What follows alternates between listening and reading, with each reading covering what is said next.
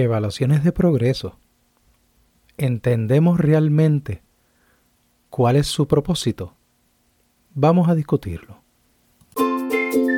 Bienvenidos a Educación Especial Puerto Rico, donde discutimos temas relacionados a los derechos de los estudiantes de educación especial. Ahora con ustedes, nuestro anfitrión, el licenciado Arnaldo H Elías Tirado. Todos los estudiantes son evaluados, pero los estudiantes de educación especial, aparte de recibir evaluaciones típicas en clases de corriente regular para aquellos que están en corriente regular, reciben también unas evaluaciones que están plasmadas en el programa educativo individualizado. Todos los estudiantes, ya sea corriente regular, matrícula reducida, Ruta uno, Ruta dos o Ruta tres, todos reciben evaluaciones de progreso a las diez, veinte, treinta y cuarenta semanas.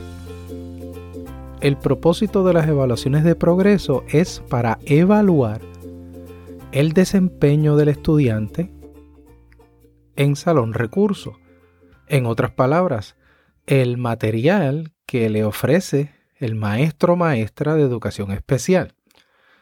En el P E I del estudiante se establecen unas metas y se plasma un programa de servicio que se encuentra en la parte cinco del P E I. Busquen sus P E I. Les voy a dar cinco segundos para que los busquen y vayan a la parte cinco, cinco romano. Eh, o denle pausa a este podcast en lo que lo buscan. Ok, una vez ya tengan su P E I a la mano, vayan a la parte cinco y ahí van a ver que hay unos programas de servicio.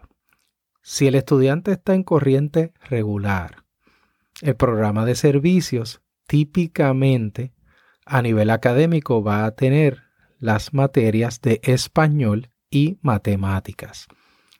No va a tener estudios sociales ni ciencias y típicamente tampoco inglés, porque son estudiantes de corriente regular y requieren menos intervención que un estudiante que está en un salón a tiempo completo.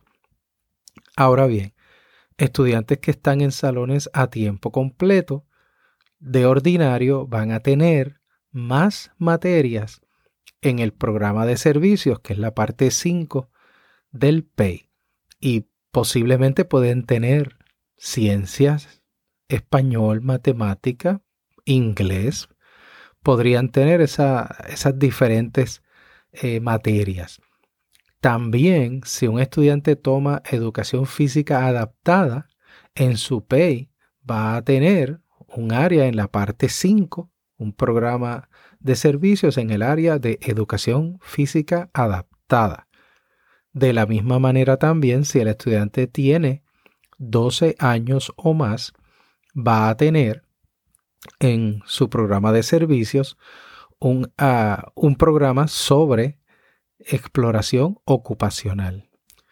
También un estudiante que esté en salón a tiempo completo, típicamente Ruta dos o Ruta tres, es muy probable que va a tener también un área en el programa de servicios sobre vida independiente. O sea que estas son las distintas áreas que un estudiante de educación especial podría tener como parte de su programa de servicios en su P E I. Sabemos, ¿verdad?, según el episodio uno, el primer episodio de este podcast, en donde explicamos y definimos lo que era educación especial, pues todas estas áreas que se van a trabajar en el P E I se hacen para atender las necesidades únicas del estudiante. Ahora bien, estas evaluaciones no son las mismas evaluaciones que se ofrecen en las materias típicas de corriente regular. En las materias típicas, lo normal, por así decirlo, eh, son las notas que ya conocemos, la A, la B, la C, la D y la F.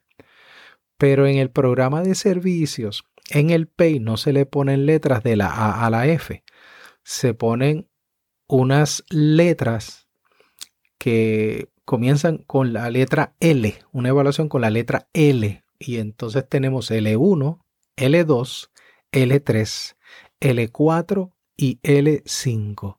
En el episodio de hoy no vamos a entrar en el significado de cada una de las Ls, eso lo vamos a dejar para un episodio eh, específico que vamos a hacer sobre ese tema, pero lo importante aquí es que para qué vamos a utilizar las evaluaciones de progreso.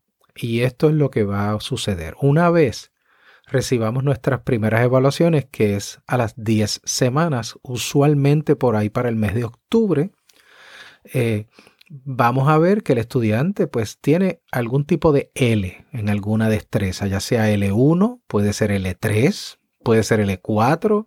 Eso va a depender del nivel eh, de progreso que el estudiante tenga en esas metas en específico que se hayan trabajado en esas primeras diez semanas. Si el estudiante tiene un desempeño apropiado, pues eso quiere decir que la meta era apropiada, que el maestro de educación especial ha trabajado efectivamente con el estudiante y el estudiante está teniendo un desempeño esperado. Cuando tenemos una evaluación apropiada, eh, un desempeño y un progreso apropiado. Y, va, y vemos la próxima materia que se haya trabajado o la próxima meta, y, y si el estudiante tiene un, una evaluación que sea razonable o que sea apropiada, pues eso quiere decir que el P E I en esa área, en esa área en específica, en esa meta, era una, fue una meta acertada y el estudiante se está desempeñando tal y como esperábamos. Ahora bien, cuando el estudiante no se desempeña de la manera esperada, que nos saque un L uno o un L dos, pues, ¿qué ocurre cuando estamos a las diez semanas? Pues se supone que allí típicamente enmendemos el P E I, porque si el estudiante no está logrando las metas, significa que hay una falla en algún sitio. O el maestro no está siendo efectivo, o el estudiante tiene unas lagunas o unos rezagos previos que no le permiten desempeñarse efectivamente en las metas que se han impuesto. Quiere decir que el estudiante, esa meta que se puso, no fue la acertada.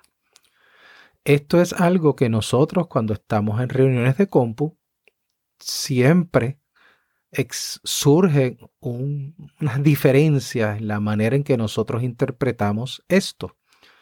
Eh, pero la, lo, la manera en que lo interpretamos está basado en la ley, por eso es que lo interpretamos de esa manera.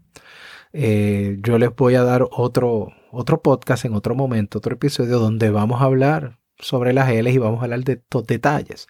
Hoy lo que quiero es que tengamos claro para qué son las evaluaciones de progreso que está en el P E I.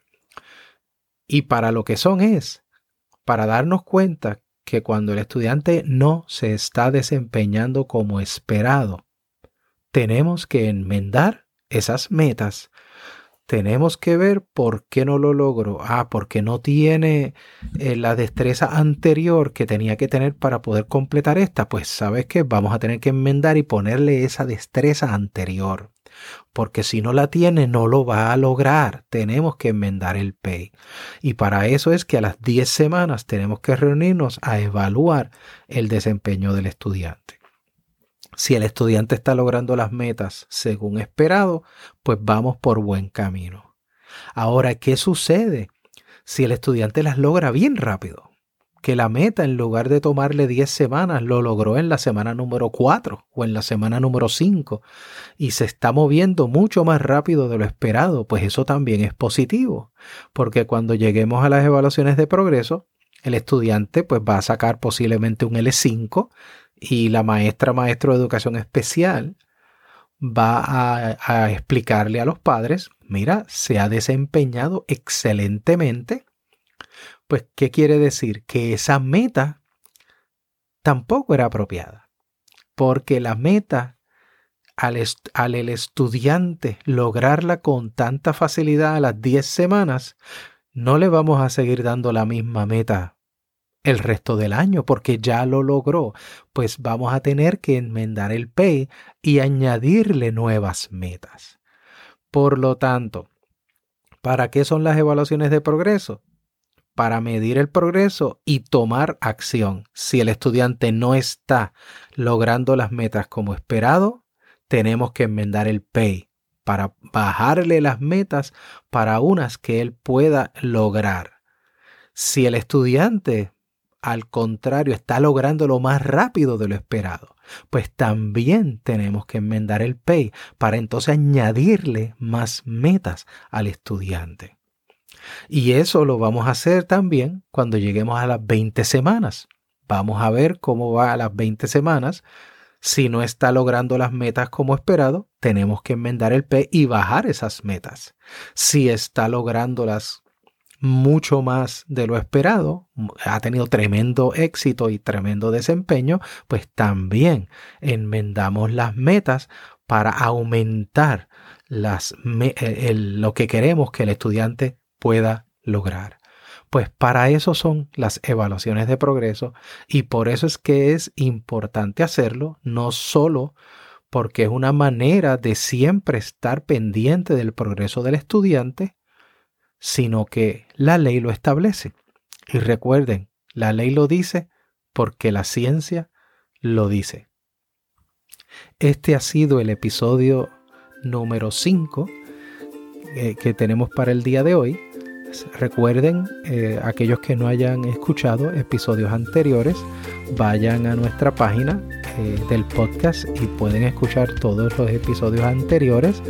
La manera en que se desarrolla este podcast es a, a modo de reflexión de cada una de las áreas que queremos que ustedes vayan entendiendo de una manera más holística, ¿verdad? Porque vamos a aprender lo que es educación especial desde el punto de vista científico, no simplemente de lo que dice un manual de procedimientos, de lo que dice una parte de la ley, sino vamos a aprender a ser científicos de la educación especial. Gracias por estar en sintonía. Compartan este episodio con otras personas y nos vemos en la próxima.